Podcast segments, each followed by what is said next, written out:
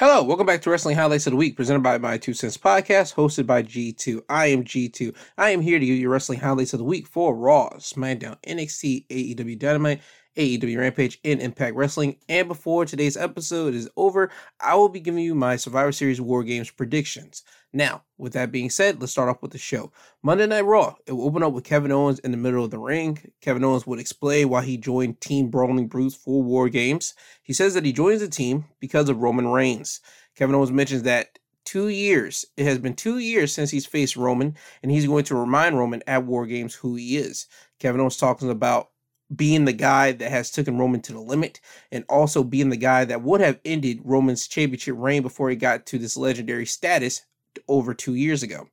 He is going to eliminate the bloodline, so the next time he faces Roman Reigns, he's going to take the championship away from him.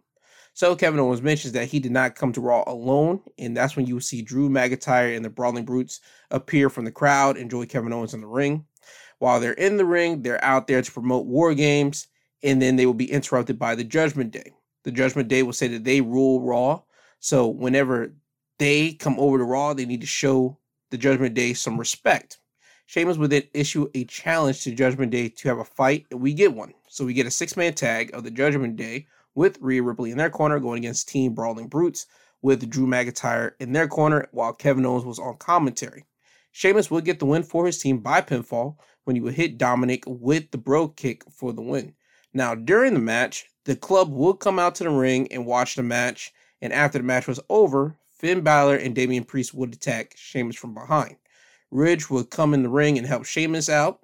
Ridge would get Priest out of the ring and start brawling up the ramp. This would allow Luke Gallows to hit Priest in the head with a roundhouse kick, while Finn would be watching this in the middle of the ring. And he would make the hand motion for the club to get in the ring so he could fight him. Not knowing that Kevin Owens was in the ring behind him, Kevin Owens would turn Finn Balor around and hit him with a stunner, and that would be the end of this. So, Team Brawling Brute, Kevin Owens, and Drew McIntyre will be the last men standing in the middle of the ring. Now, after this, we were supposed to get a Johnny Gargano versus The Miz match, but that does not happen because The Miz would come out with his hand wrapped up and mention that he got his hand injured by doing a TikTok. Miz would say that he found a suitable replacement for Johnny Gargano, and it turned out to be Omos. Omos would beat Johnny Gargano by pinfall by catching Johnny when he jumped off the top turnbuckle by the throat and ends up choke slamming him for the win.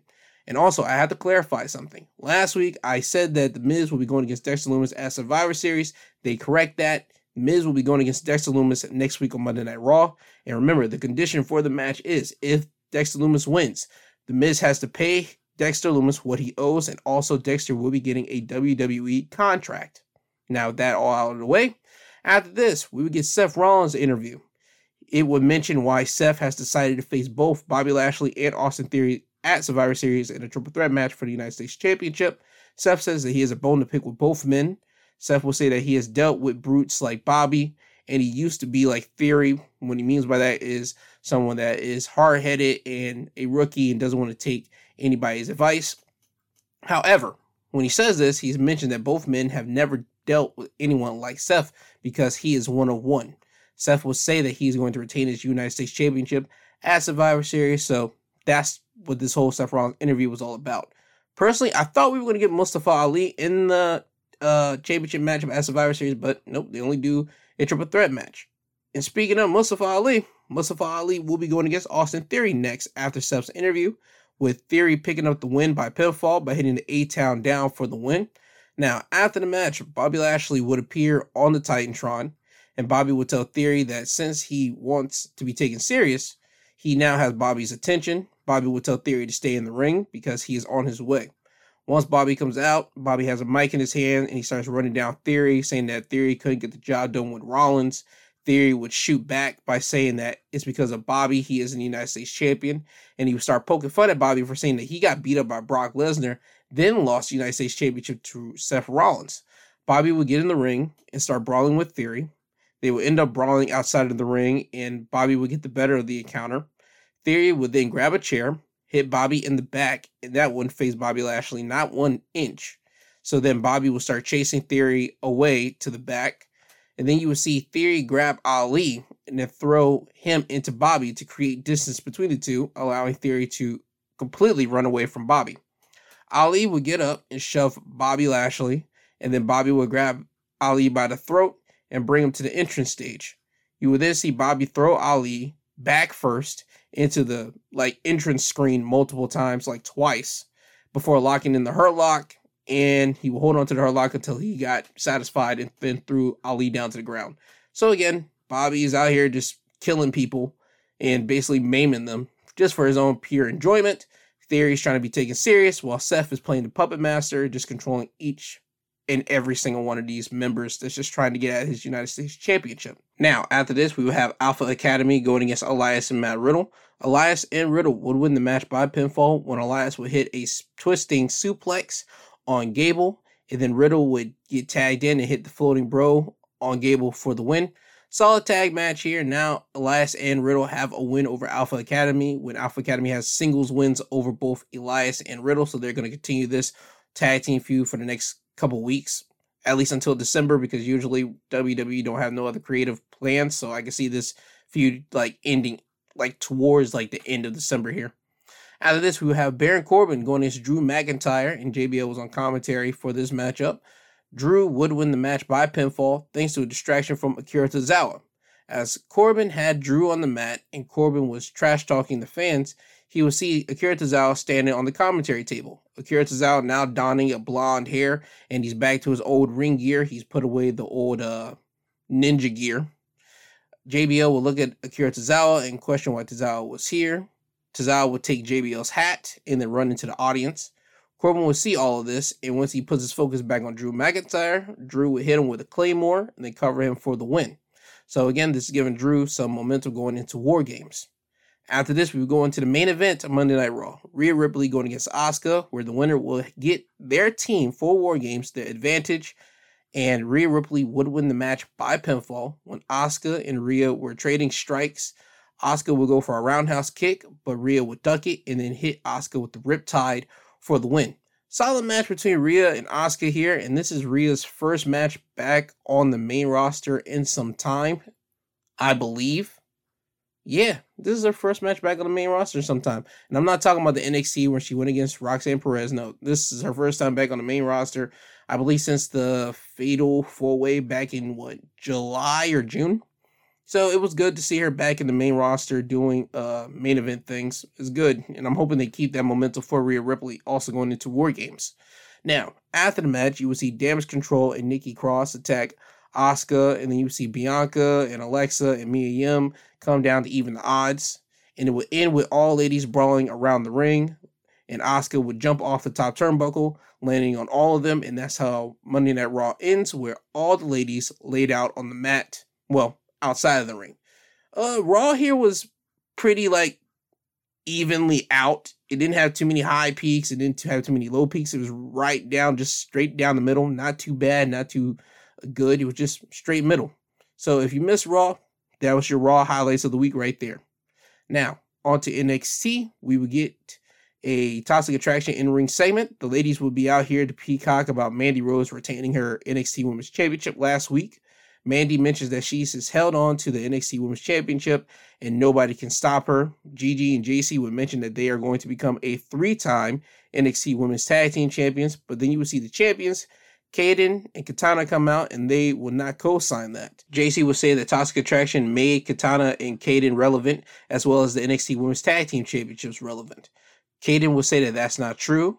Kayden and Katana have made the tag team championships relevant because people respect them. Jacy would then tell them that once they beat them for the championships, they can go back to being irrelevant. This would get under the skin of the champions, so the champions would get in the ring and try to fight with the Toxic Attraction, but the numbers would be too much for Katana and Kayden, and they would get laid out in the middle of the ring with Toxic Attraction standing tall. Now, they would show a video package of Apollo Crews going into some like diner talking about it's been six months almost to the day that he's been in NXT, and it will be going against Bron Breakker at deadline for the NXT Championship. So they were hyping that up there. In another two weeks, that'll be on December 10th. They would get another video package of Bron Breakker later in the night, and he's out there fishing. He talks about how being the NXT champion at first, it's great. You're at the top, but now it's kind of wearing him down. So now you can start seeing, okay, we're starting getting to the point that Breakker is going to lose a championship somewhere close. He's not going to lose it to Apollo. I don't see him doing that, but they're starting to already tell you the story that the, being the champion is starting to take a little bit of stress on Bron Breakker. So he's going to lose that championship sometime, like sometime soon, but not too soon. Apollo's not the guy that's going to take it off him at deadline, but you know he, Bron's going to lose that belt soon. So those are the two video packages that we would get from both of the champion and the challenger for their upcoming match at deadline for the NXT Championship. After this, we get Cora Jade going against Wendy Choo. Cora Jade would win the match by pinfall. Cora will have her kendo stick and try to hit Wendy and miss. Wendy would then kick Cora in the stomach and take the kendo stick away from her.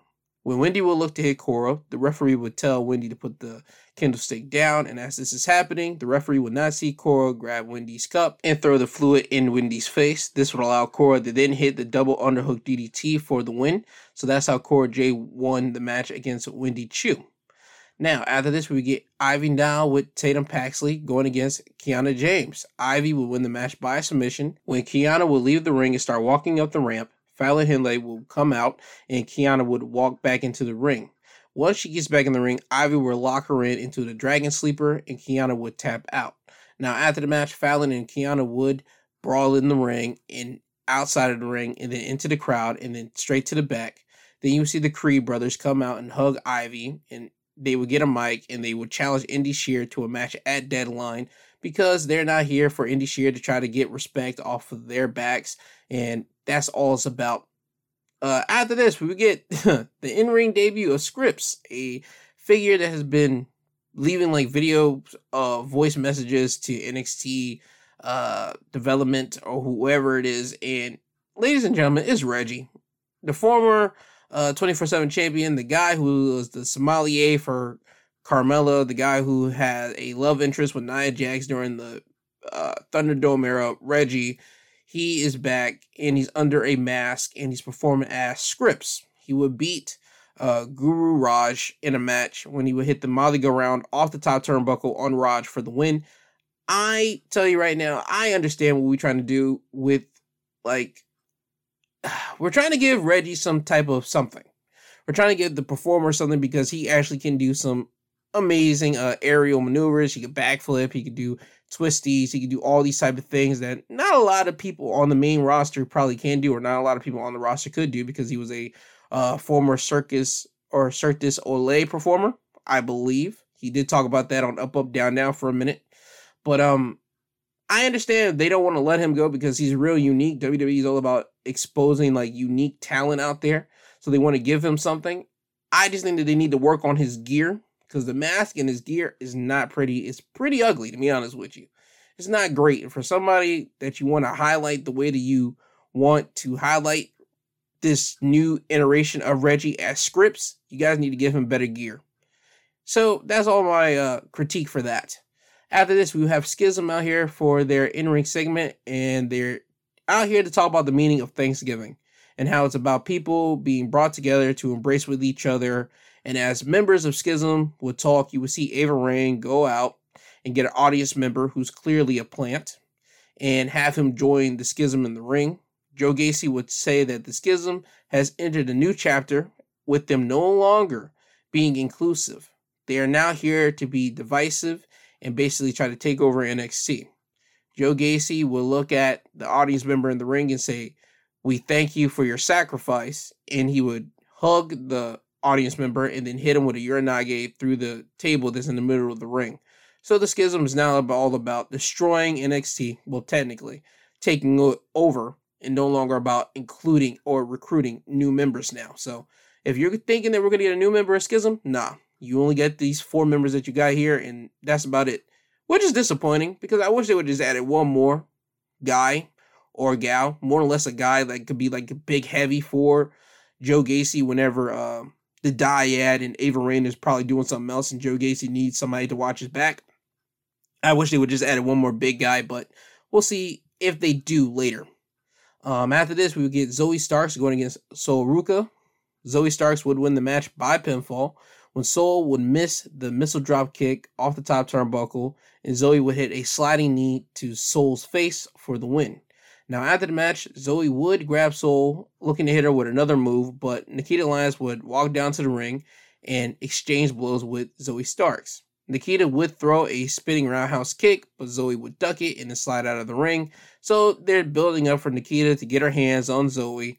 One of us will probably get it at deadline. I'm thinking. They probably still got to build it up more, but they did not announce it. But I'm probably thinking we're going to get Zoe versus Nikita at deadline.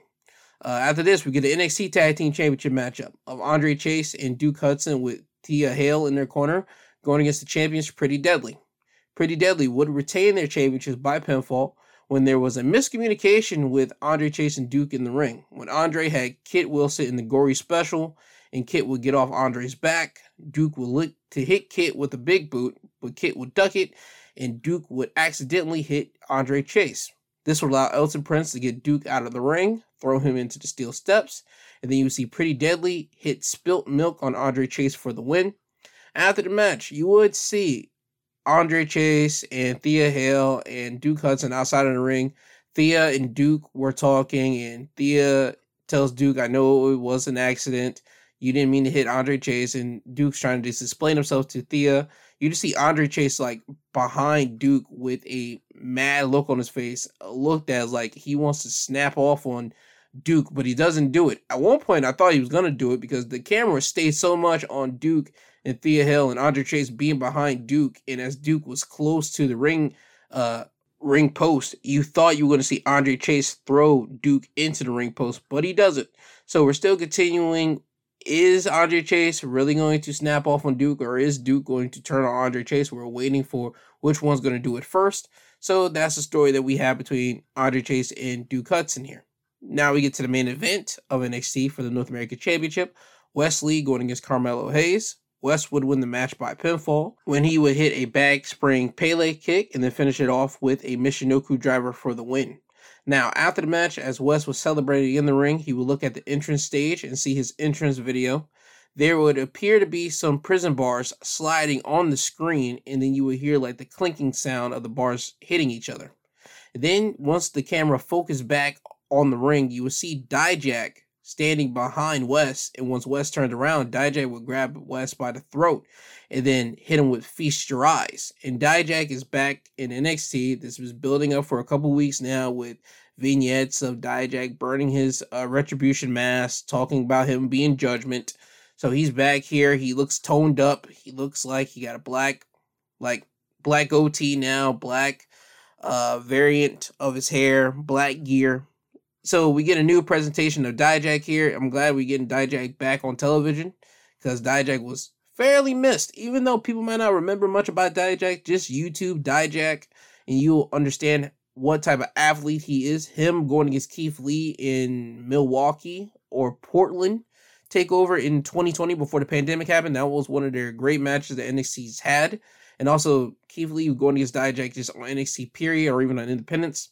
Great matches for you to watch all around. So I would highly, and I mean this, highly uh, recommend you guys go to YouTube to just watch those matches alone.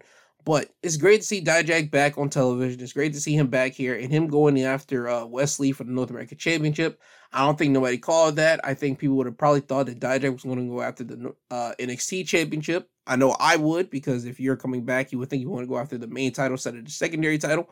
But the North American Championship has a lot of lineage, it has a lot of credibility. So it doesn't it doesn't uh it doesn't make Dijak look bad going after the North American Championship. As a matter of fact, it just makes him look to be smarter because he wants to go after Wes Lee, a guy that's smaller and in his eyes more inferior than him for him to win the championship off of him. So I'm glad to see Dijak back, and I think him going against Wes Lee is going to be a good uh, match whenever they do have that happen. And also, I think it was a great move for Carmelo to lose to Wes here, for Carmelo to move up to the main title, for him to go after the NXT championship. So I'm glad we are getting that, and hopefully Carmelo will be the guy to take the championship off Bron Breakker. Hopefully around WrestleMania time. I'm hoping that's what they're building up to. Fingers crossed. Anyway, that is your NXT wrestling highlights of the week. Now off to AEW Dynamite. Dynamite will open up with William Regal being in the middle of the ring, and Regal will be out here to let everyone know that MJF, the new AEW World Champion, isn't here tonight, but he will be here next week on Dynamite to explain the relationship between himself and Regal. Regal would say that he did send MJF an email a couple of weeks ago, but people will not know the details of it until next week. Now, before Regal could further talk, Moxley would come out and he would get to the ring and he would get almost nose to nose with Regal before Bryan Danielson would run in and try to like get in between Regal and Mox. More trying to make sure Mox doesn't like attack Regal. So Bryan does this and then he gets a microphone and tells Moxley that he doesn't know why Regal did what he did, but he admits that he did a bad thing. But so has Moxley and so has everyone else. So Bryan would then plead with Mox to not harm Regal because Regal has a bad neck and two lesions on his brain. So you would see Moxley still frothing at the mouth trying to get at Regal. You would see Bryan slap Mox across the face and then apologize and still plead with Moxley to tell him don't touch Regal, don't harm him. Bryan will tell of Regal being there for him when his father was losing himself. So that's the reason why Bryan loves Regal. He loves that man.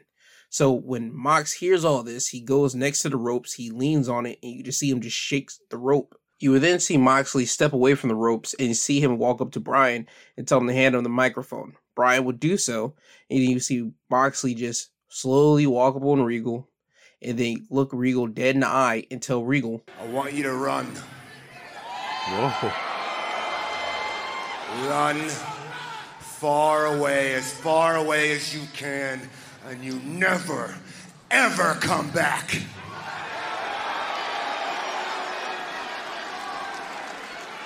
Right now, walk and keep on walking. So when Moxley says this to Regal, Regal would then leave the ring and he just like slowly walks up the ramp and walks to the back. And we wouldn't see Regal or Mox or even Bryan for the rest of the night. And this brings me to question okay, Moxley said that he wants Regal to walk and never turn back around. So this might be the last we see Regal on screen. And you know what? I'm going to say this. I don't want this to be the last time we see Regal on screen. Somehow I want him to still be with Bryan Danielson, even with, I know it's going to be the split of the Blackpool Combat Club. It's coming.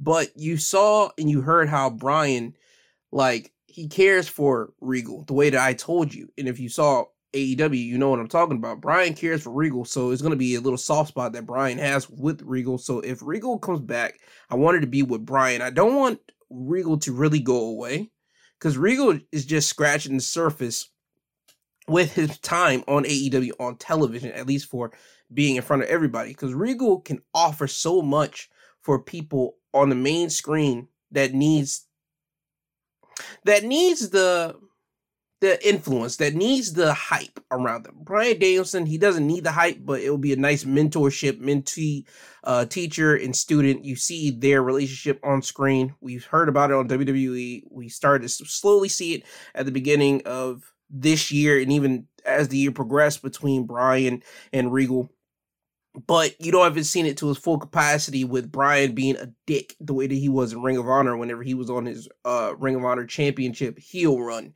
He was a dick, and I mean with Bryan being a dickhead and he's supposed to be a bad guy the way that he is, because he comes out the bad guy tunnel. I don't think people still remembers this. With Regal being with Bryan, it makes a lot of sense.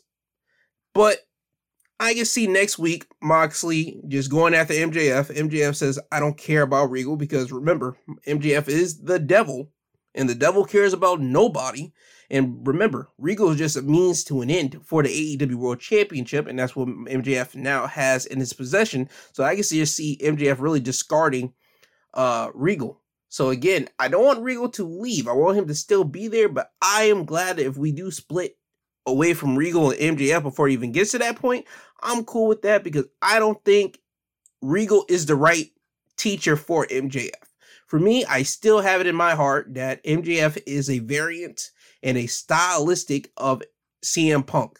So if CM Punk ever comes back, in which I'll get more into that later, I see MJF being with CM Punk, that teacher student mentality, the way that you want uh Regal to be the teacher student for MJF. I just don't see that. But these two, I see that more with Punk and MJF. That's just me. So we're splitting MJF away from Regal before he even fully gets there. I'm cool with that. But I don't want Regal to be off of our screen at all. But anyway, that's just my opinion on that. Now, after this segment, what we get done with, we will get the AEW All Atlantic Championship matchup between Jake Hager, who has 2.0, and Daniel Garcia in his corner, going against Orange Cassidy, who has the best friends, and Rocky Romero in his corner. Orange Cassidy would retain his championship by pinfall when Jake Hager would have Orange Cassidy in the ankle lock and let go of it to get his purple bucket hat. And Orange would then take advantage of this and hit Jake with the orange punch and then roll him up for the win. Now, you might be saying to yourself as a viewer, you never ever seen uh, AEW television or anything about it, you will say to yourself, if you have the match won and you have him in ankle lock, why would you let go to grab a hat? Well, this whole match was basically built around Orange Cassidy wanted Jake Hager's purple hat.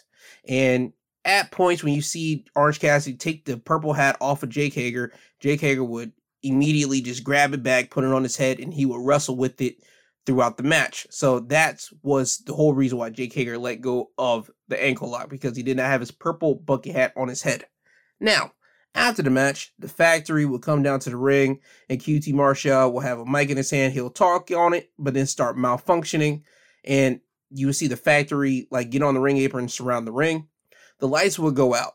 And then once the lights in the arena will pop back on, the lights in the arena were red, and you'll see Julia Hart standing on the stage. And now you know what time it is. The House of Black are back. So the lights will go out. And then when the lights pop back on, the House of Black is standing in the ring behind the best friends and Orange Cassidy. They would attack best friends and then Orange Cassidy and then throw them out of the ring. And then the House of Black would attack the factory and basically leave everyone laying.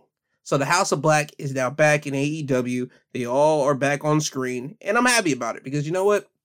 More trios back on the main uh, television line, more trios back on your screen, especially with the star power that Malachi Black and Brody King and even Buddy Matthews and Julia Hart, the whole House of Black stable can bring for an alternative viewer that has never ever seen something like this. It was a great viewing. I'm just gonna be blunt with it. I'm glad to have Malachi Black back. I'm glad to have Brody King. I'm glad to have Buddy Murphy, Buddy Matthews. Sorry, back, and also Julia Hart. House of Black was missed, and hopefully we get to see them more now, especially with them now hopefully being more dangerous than what they were the last time we saw them. After this, we get the finals of the World Championship Eliminator Tournament with Ethan Page and Stokely Hathaway in his corner going against Ricky Starks. Ricky would win the match by pinfall when you hit Ethan Page with a spear and then cover him. Now, Ricky will be facing MJF at Winter is Coming, and that's on December 14th for the AEW World Championship. So we have at least about what? Two weeks to build up this match between these two. So we're probably going to have Ricky interrupting MJF next week. And then we're going to have them like joust with each other on the mic. That's going to be good. And their match at Winter is Coming is going to be good. So I can't wait for that to happen. After this, we get the Trios Championship matchup. This is now their best of seven series matches that continue between the Lucha Brothers and Pac, better known as the Death Triangle, going against the Young Bucks and Kenny Omega, better known as the Elite. And this is their second match. Their first match was at Full Gear with the Death Triangle winning that one. And this is their second match of this best of seven for, again, the Trios Championship. And Death Triangle would go 2 and 0 with the Elite winning this match when the ref was dealing with Alex Abrahantes on the ring apron. Brandon Cutler would slide Matt Jackson the ring hammer, and as he was about to hit Pac with it, Penta would get in the ring and pull out his own ring hammer out of his own pants and hit Matt Jackson in the head with it, and then Pac would cover Matt for the win.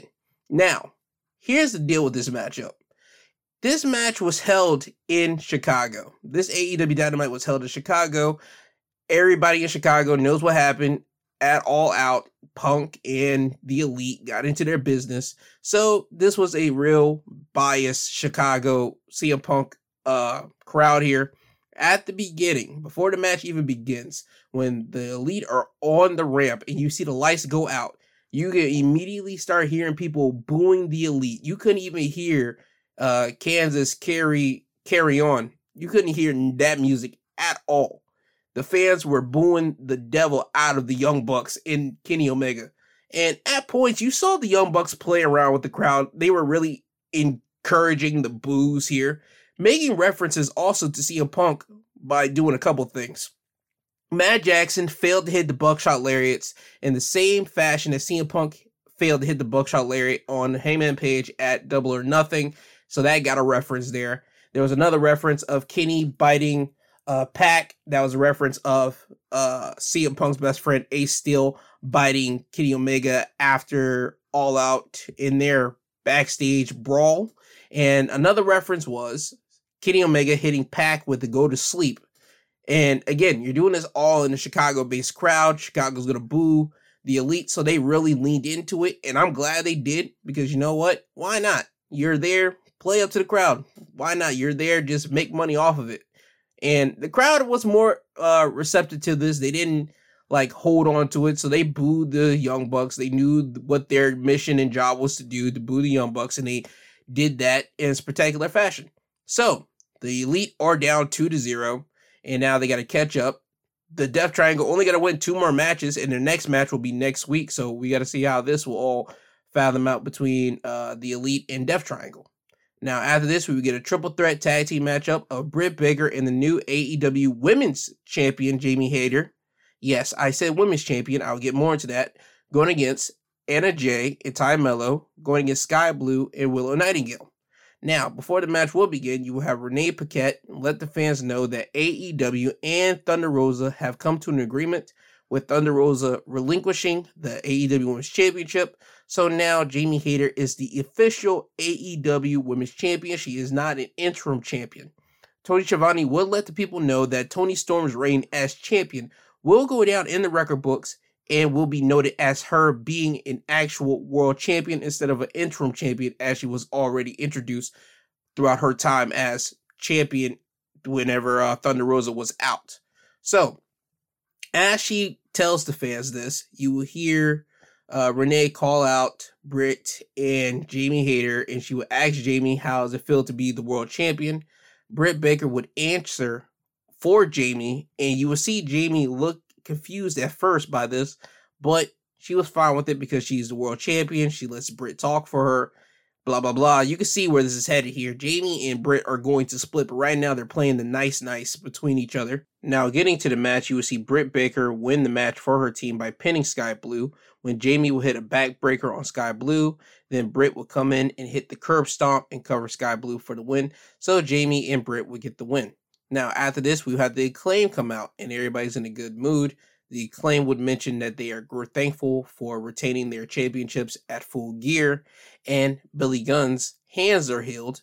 So now, as the acclaim and Billy Gunn are about to scissor in the middle of the ring, they are stopped by Jay Lethal, Sanjay Dutt, and Jeff Jarrett appearing on the screen because when the acclaim were coming down to come to the ring and Max Caster would do his raps. He sent a couple shots at Jay Lethal and Jeff Jarrett. So this is just Jeff and Jay retaliating. Jeff Jarrett would tell the acclaim to keep their names out of their mouths. So you can tell where this is leading to. This is going to lead to Jeff Jarrett and Jay Lethal more likely going against the acclaim somewhere down the line, probably next week. Billy Gunn will tell somebody in the back to get those guys off the screen. And then you have the acclaim and Billy Gunn scissoring in the ring. So there's that. Also, I forgot to mention, we did have a backstage moment between Keith Lee and Swerve Strickland earlier in the night where Keith Lee was waiting for Swerve to talk to him because Keith was waiting for Swerve to apologize to him. And you see Swerve walk up to Keith and he looks at the camera, put his hands on the camera, and say that we could talk without the camera. So we're going to get Keith Lee and Swerve somewhere down the line. This is just the beginning stages of this. I can't wait for it because again, when they first came in, these two were two top signings for AEW at the beginning of the year. Then they got put into a tag team, a makeshift tag team, might I add.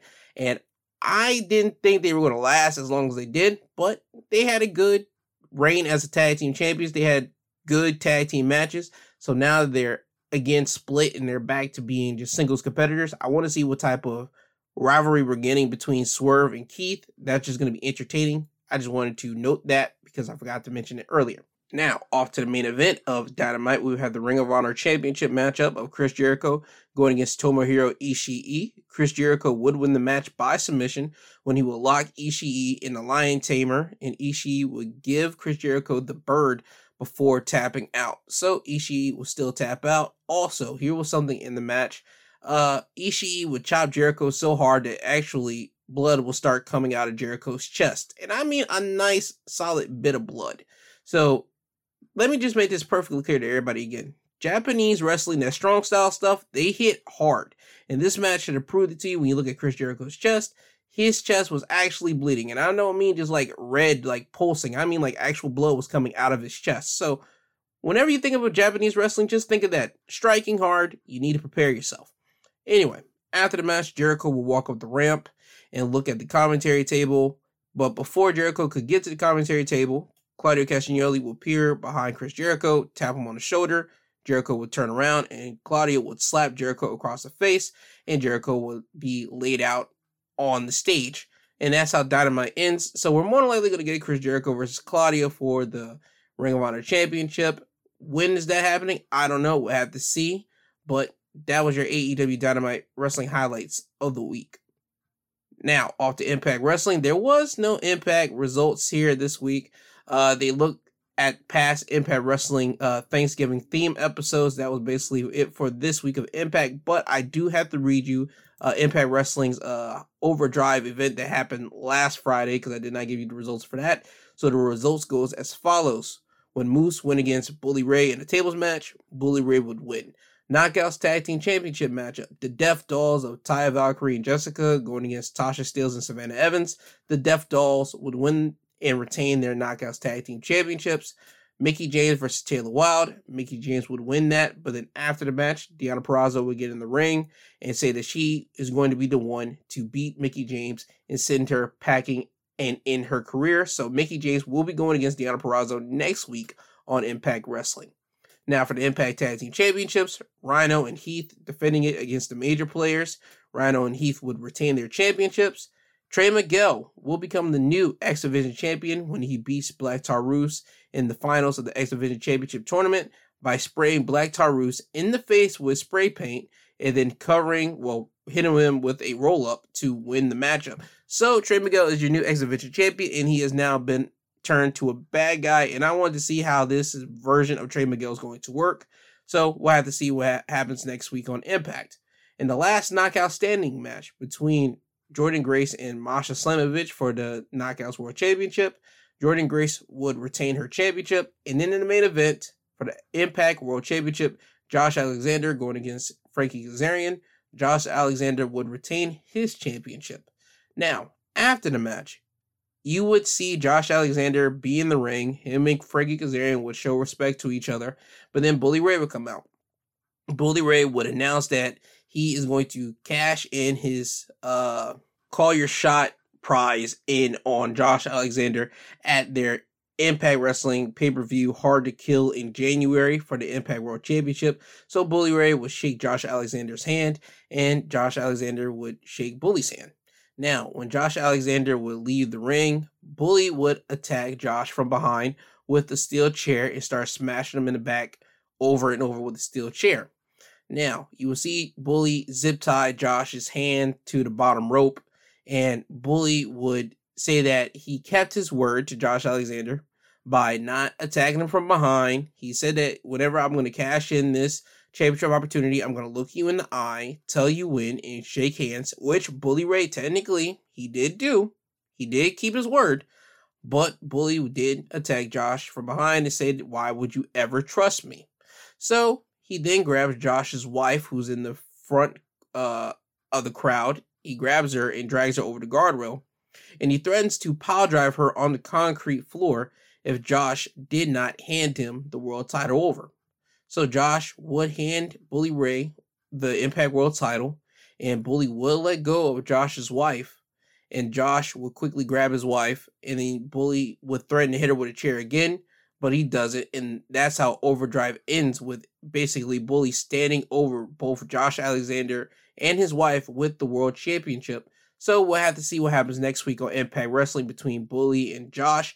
But as you can tell, they're getting the wheels turning and they're going to start hyping up Josh going against Bully at their uh, Hard to Kill pay per view in January. And I'm okay with it. Fine, whatever. We all know Josh is going to win. Bully's not going to win this matchup, but it's going to be a nice, fun ride to see how we're going to at least spark some interest with the fans to at least buy that Bully is a credible uh, challenger for Josh Alexander. But we'll have to wait and see on next week's Impact. But with that all being said, that is your Impact Wrestling, wrestling highlights of the week. Now we're off to SmackDown. SmackDown would open up with Team Damage Control being in the middle of the ring. That is Bayley, the Women's Tag Team Champions, Io and Dakota, Rhea Ripley, and Nikki Cross being in the middle of the ring.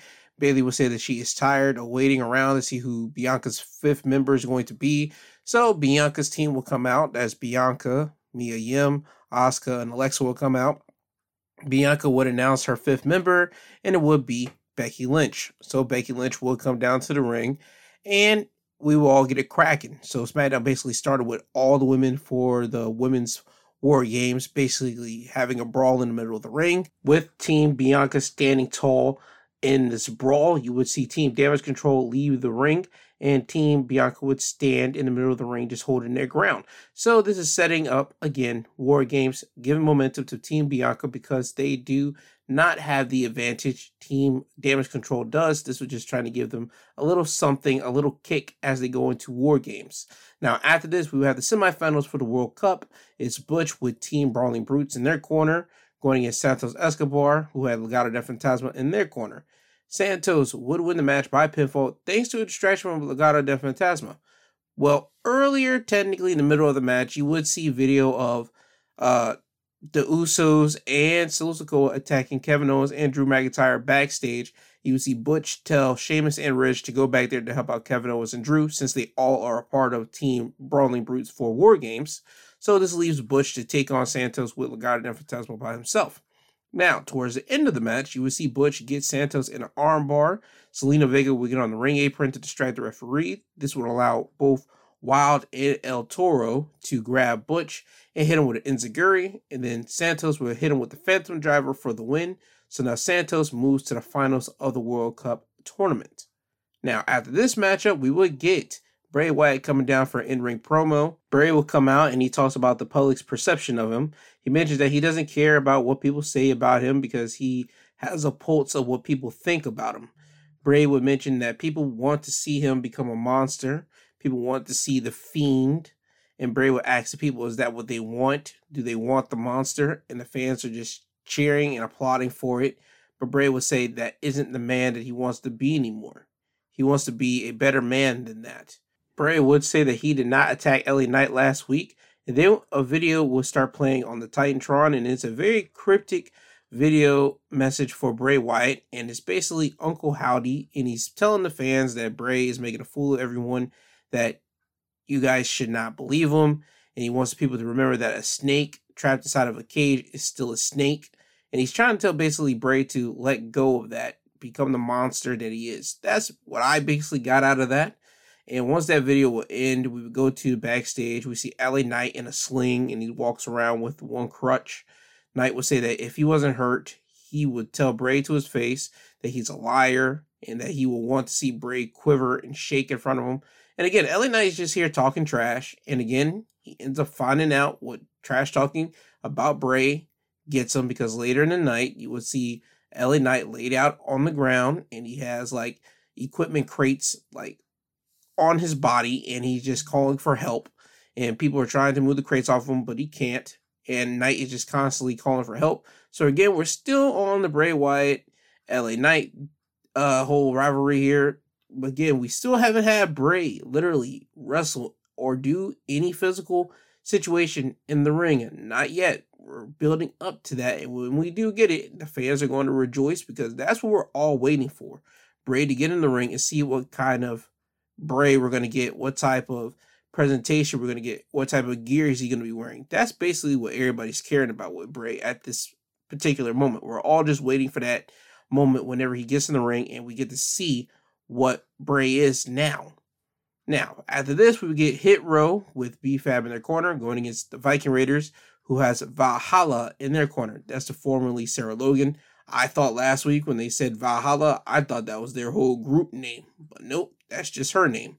Um, the Viking Raiders would win the match by pinfall by hitting Ragnarok, which is a double uh, power bomb on Ashante Thee Adonis for the win. Solid match, you know what it was about. This is all about reestablishing the Viking Raiders in their new presentation here. And that's all it is. B-Fab and Hit Row are going to get their time in the sun again. But right now, it's all about WWE trying to build up the Viking Raiders to be, again, a dominant force tag team for everybody to take serious. Now, after this, we get the semifinals of the World Cup uh, tournament. Ricochet going against Braun Strowman. Ricochet would win the match by pinfall thanks to Imperium interfering. When Braun was going to club Ricochet in the chest, Gunther would walk down the ramp and Braun would focus on Gunther. This would allow Ludwig and Giovanni Vinci to get on the ring apron and Braun would run towards them. Ricochet would take advantage of this and get Braun in a crucifix pin for the win. And then after the match, Ricochet would get out of the ring and he starts walking out the ramp. This would allow Imperium to get in the ring and attack Braun Strowman. Ricochet would see this and then run back to the ring to help Braun out. Imperium would outpower both men until Braun would swat at both Ludwig and Giovanni Vinci. Gunther would leave the ring because he wants no part of Braun as he's starting to get his own strength, and the rest of Imperium would follow. Braun will walk over to Ricochet, help him up to his feet, shake his hand, and that's it for this. So again, we're building up again for Braun to go against Gunther for the Intercontinental Championship. That's what we're building up for. I understand that Ricochet is going against Santos Escobar next week, and more than likely, we're going to have Ricochet win that. So we go against Gunther because we're not having two bad guys fighting over an Intercontinental Championship. That has not happened, and it won't happen. So you can bet your bottom dollar that Ricochet is winning next week. And you can see that Ricochet is probably going to have Braun in his corner. And again, Gunther and Ricochet is going to have a great match whenever they have it for the Intercontinental Championship. But let's not get it twisted. We are building for Braun Strowman to go against Gunther for the Intercontinental title. That's what all this is building up for. Now, after this, we get Sami Zayn walking backstage as he walks towards the Bloodlines locker room. Once he gets to the door, Kevin Owens will be behind him and he asks Sami what's up. Sami will look back and forth. He will look at Kevin Owens, then he look at the Bloodlines door, and he tells Kevin that he needs to leave, and now is not the best time. Kevin Owens would try to warn Sami that he needs to watch himself because what we have seen, what Roman does to his blood when he gets upset, is basically destroy him. Kevin Owens would ask Sami, what's he going to do whenever he upsets Roman? And you would see Sami just taking in everything that Kevin Owens is saying, but he still doesn't trust Kevin. Kevin would say that if he was Sami, he wouldn't wait until the bloodline turned on him. He would strike first. Basically, what Kevin Owens has done his whole entire career, he never allows anybody to attack him from behind or betray him, he always betrays the people that he trusts first. So Kevin Owens is basically trying to tell Sami, do what I do. Don't do what you would usually do. And Sami's always the guy that always gets attacked and be betrayed. So when Kevin Owens leaves, uh, you see Sami right there, and Sami doesn't know that Jey was behind the door listening to Kevin Owens' whole conversation to Sami. and Jey would walk up to Sami and ask him, "Hey, where were you? We could have need you whenever we were beating up on Drew and Kevin Owens earlier. Sami tells Jey that, listen, I text Jimmy earlier. I told him I was going to be late and I just got to the arena. Jey will ask Sami, Did you speak to anybody when you got here? Sami will say, No, I just got here. Jey will move up closer to Sami and ask him again. Sami will say, No, I just got here. You're the first person. Is that okay? Jey will then smile at Sami and say, Nah, we're good. Jey would allow Sami to get into the Bloodlines locker room, and that's the end of this. Now, we were supposed to get Shotzi and Raquel going against Ronda and Shayna Baszler. We still do get that match, but before that match would happen, we would see Shayna Baszler and Ronda Rousey attack both Shotzi and Raquel Rodriguez backstage. Shayna and Ronda will put Raquel's arm in an equipment trunk and slam the lid on Raquel's arm. So when the match first starts, we see Shotzi going against Ronda and Shayna by herself until Raquel comes down to the ring, still with her arm like held in a position because she can't like she can't really bend it. So ultimately, is basically that's Raquel's crutch here, and Ronda would take advantage of this. She would actually make Raquel tap out by locking her in an armbar. So Ronda and Shayna would win the match, and Shotzi had to watch because Shayna held Shotzi so she could watch it. So again, this is to further prove the point that Ronda is superior. She's trying to dominate the women's division any way that she can. And also, this is trying to make sure and let everybody know that Shotzi is not beating Ronda at Survivor Series. But we will have to wait and see at Survivor Series to see if Shotzi is going to beat Ronda. After this, we get to the main event. Drew McIntyre and Sheamus going against the Usos. And this is for the Survivor Series War Games advantage. The winner of this team matchup will get their team at War Games the advantage of one extra man to go into the ring earlier so basically, going to start one on one, and at the five minutes, that winner's team is going to have their member run into the ring and help out their member. So that's what's at stake here. Drew McIntyre and Sheamus would win the match by pinfall, but also thanks to help from Kevin Owens. When carnage and chaos was happening around the ring with the Brawling Brutes and Solo Sikoa brawling around the ring, you would see Sami Zayn pick up a WWE Tag Team Championship and he's trying to give it to Jey. As he moves closer, he's calling for Jey, and you see Kevin Owens get in front of Sami and ask him what's he doing. Sami will ask Kevin what's he doing. And you see Sami push Kevin Owens and try to call Jey so he can grab the championship from him. Kevin Owens would then throw Sami into the ring. The referee would see Sami with the WWE Tag Team Championship, and he would tell Sami that he needs to go to the back. Sami will argue with the ref and this would allow Kevin Owens to get in the ring and hit a stunner on Jey Uso, and then Sheamus would hit Jey with a bro kick, cover him, and win the match. So Drew and Sheamus gets the Survivor Series War Games advantage for their team going against the Bloodline. So SmackDown ends with Team Brawling Brute standing over Team Bloodline to give the Brawling Brutes team some momentum going into War Games for Survivor Series. And that is your SmackDown wrestling highlights of the week. Now, off to AEW Rampage. We will start off with a Ring of Honor Tag Team Championship matchup of Top Flight going against FTR. FTR would win the match by pinfall when they would hit a big rig on Dante Martin for the win. After the match, the Gunn Club would appear on the stage and taunt FTR. Again, we're still continuing the Gunn Club and FTR business.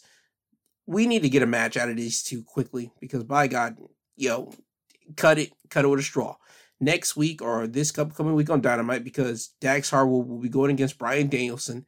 After that match, I want to hear the Gunn Club challenge FTR straight up for a tag team title shot at uh, Ring of Honor's final battle for the Ring of Honor Tag Team Championship. Hurry up and give us that match so we can move away so FTR can do something else and Gunn Club can have some championships under their belt, give the firm a championship so we need to hurry up and do this because I'm tired of waiting for FTR and the Gunn Club. This is not no slow build. No, this is a situation that needs to hurry up and just happen so we can get out of here with this. Now, after this, we get Chris Jericho and the rest of his Jericho Appreciation Society members coming out to the ring. Jericho will gloat about beating Ishii on Dynamite to retain his Ring of Honor Championship. Jericho will ask who is left for him to beat, who is going to be the one to uncrown him. Then Claudio Castagnoli would come out and say that he needs to beat Chris Jericho. Claudio mentions that he knows he could beat Chris Jericho. He's done it twice, but when it really counts, he doesn't win because he always second guesses himself. He knows he's a good wrestler, but whenever it comes down to the big important matches with Jericho, he just can't pull the trigger for some reason. Now, Claudio would ask Chris for another championship match. Chris would say no, and he says that Claudio has nothing that he wants. Then Matt Menard 2.0 will tell Chris that he has an idea. He says that Claudio is a great wrestler. We all know this. But at one point, he was a great sports entertainer. So Matt Menard would throw out the idea of Claudio joining the Jericho Appreciation Society. Jericho would actually agree with that idea, so he would throw out the challenge to Claudio for him to have a Ring of Honor Championship matchup. But if Chris wins, Claudio would join his group. Claudio would accept, and we're going to get that match at Final Battle. So we have our Ring of Honor World Championship matchup announced Chris Jericho versus Claudio Castagnoli at Final Battle for the Ring of Honor World Championship. And the condition is if Claudio loses, he has to join the Jericho Appreciation Society. And it's going to be entertaining to see Claudio join Jericho's group. I don't think Jericho's going to lose. I think Claudio is going to join. I think Claudio is going to tear apart Jericho Appreciation Society from the inside out. But we'll have to see if Claudio happens to lose. But again, we still got some time.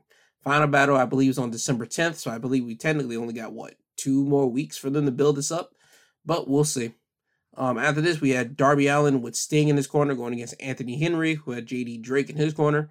Darby Allin would win the match by pinfall, with Anthony Henry would hit a superplex, then follow it up by lifting up Darby Allin. Darby would then uh, get out of this, lift up, and get behind Anthony Henry and hit him with a Scorpion Death Drop, and then finish him off with a Coffin Drop for the win. After this, we have Hikaru Shida going against Queen Aminata and the Bunny and Penelope Ford would come out to watch the match at ringside.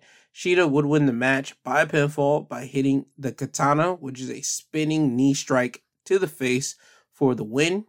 Now, after this, we get to the main event, the trios match of Dark Order's John Silver, Alex Reynolds, and Ten going against the Butcher, the Blade, and Rush, who had the Bunny and Jose in their corner.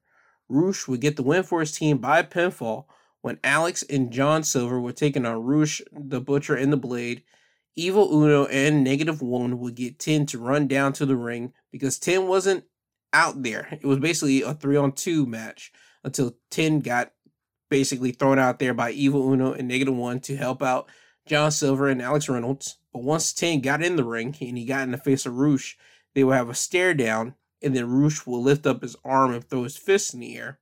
10 would hit a discus lariat on Alex Reynolds, and he would turn on the Dark Order.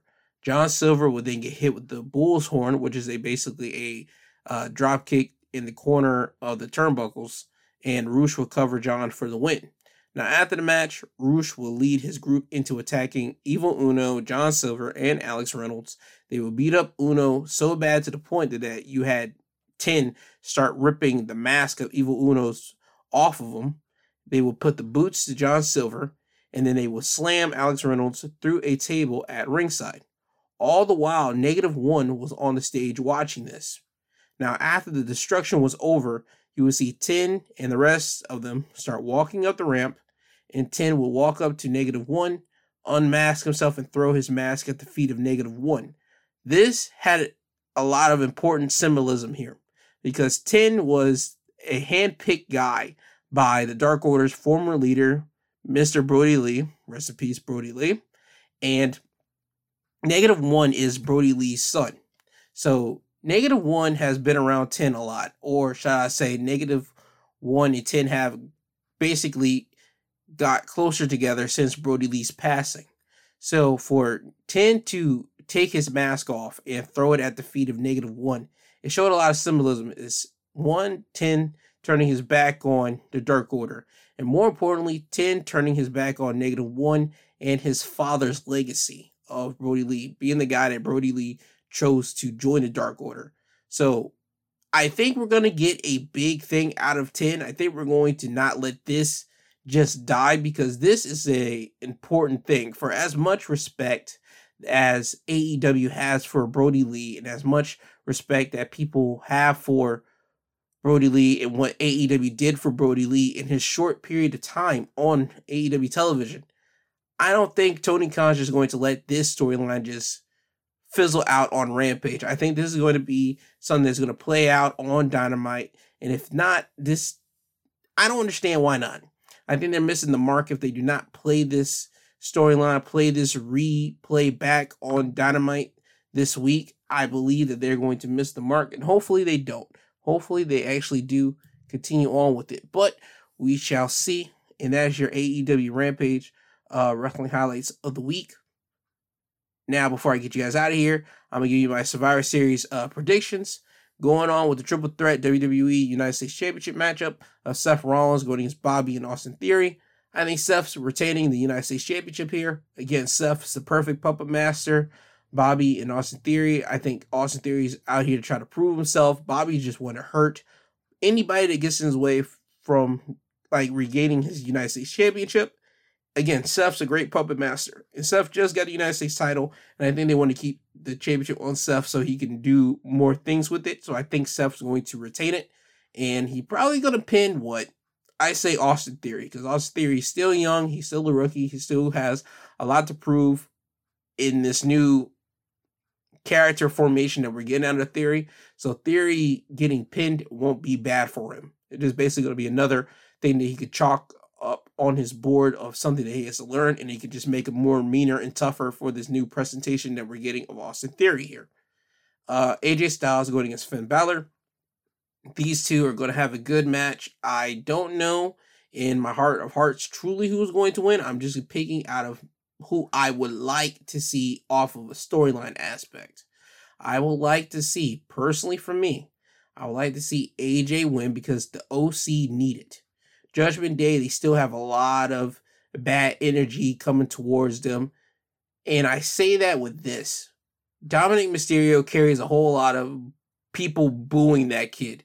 People don't like Dominic. So, Dominic being a part of the Judgment Day, it just adds a lot of more booing factor onto Judgment Day. Finn Balor and AJ could have a great competitive uh, matchup here, and AJ can win. It will not take nothing off of Finn Balor. This will not take the stain off of Finn Balor. AJ just needs to have a win because he hasn't had a singles win in a long time on a pay per view, and he needs this. And hopefully, we get it on Survivor Series. If not, I wouldn't be so mad at Finn Balor winning, honestly. So either guy winning, it doesn't matter to me. I know they're gonna have a good match, but for me, purposely, I would have AJ winning, just off top. Uh, Ronda Rousey going to get Shotzi for the SmackDown Women's Championship. Ronda Rousey's winning. I don't think I need to go into more uh, explanation of this.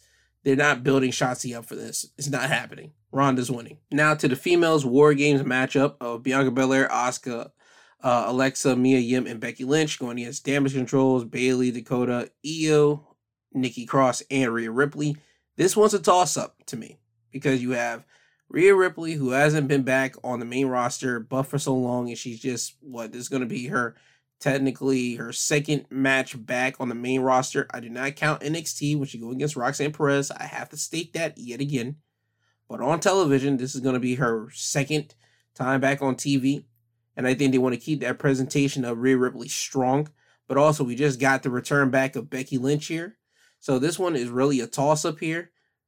I say we need to give it in, ooh, I say we give it to damage control. Damage control, Bayley specifically, needs this win. She does. Bayley has not won a lot of matches when it really counts. When it's time for the women's championship matches, she always somehow drops the ball. It does not get much more simpler than that. She lost at Extreme Rules. She lost at Crown Jewel. Her girls, Dakota and Io, they win and they lose back and forth for the Women's Tag Team Championships. Nikki Cross, she just turned evil. She needs something. Rhea Ripley, again, I say it again, she just got on the main roster. Well, returning back on the main roster in competitive uh, aspect in the ring. I say give it to Damage Control. Again, we still have to be a competitive match between both teams here. But for me, I think we need to give this straight up to Damage Control. Now, for the men's War Games, the Brawling Brutes of Sheamus, Ridge, Butch, Drew McIntyre, Kevin Owens going against the Bloodline. The Bloodline is not winning this. I say the Brawling Brutes are winning this because we're going to be setting up Roman Reigns' whole tour until WrestleMania. And who's he going to face at WrestleMania? I have no idea. Will he still be Universal uh, Undisputed Champion? I have no idea. But I think him losing, or his teams more specifically, losing at Survivor Series, I think that's going to set up for Roman Reigns' this whole stretch until he gets to Mania. I think personally, uh, Sami Zayn's going to take the loss here. I think he's going to get pinned here. And I think it's going to be because Sami and Jey is going to be bickering in the middle of this war games. Roman's going to see this. He's going to get so pissed. And then that's going to take away from everything. And that's how the Brawling Brutes team is going to capitalize on it. Who's going to pin Roman or pin Sami? I have no idea. If I had to pick and lay my hat out, personally, I will have probably Kevin Owens pin Sami, or if not Kevin Owens, probably Drew McIntyre, because Drew McIntyre would need something after the whole Clash of the Castle debacle. So we can give it to Drew, or we can give it to Kevin Owens. And if you want to make it more special, pin, have somebody pin Roman Reigns, because it will not matter. People gonna say it's gonna matter in the big grand scheme of things because it's gonna get the crowd popping, crowd like yay. But I'm talking about in the in the big grand grand big grand scheme of things. Roman Reigns being pinned in this War Games match is only going to mean that somebody's going to say, Yes, I pinned him. But Roman can use this as his character, say, Listen, you pinned me in a match where I had people that I had to carry. If it's me and you one on one, I'm dusting you in the ring. Whatever. War Games is what it was. Whatever. So in Roman Reigns' mind, it won't be nothing. But in the fans' mind and everybody else's mind, we can placate that and basically say, Roman, you lost for your team. And you can see Roman start snapping off on Jey and Sami. Like I said, WWE has a whole lot to play around with this. So if you want to get a big pop, a big, big crowd reaction out of it, have Roman Reigns lose to Drew McIntyre or Kevin Owens. But I say Drew because Drew needs it after that whole Clash of the Castle situation.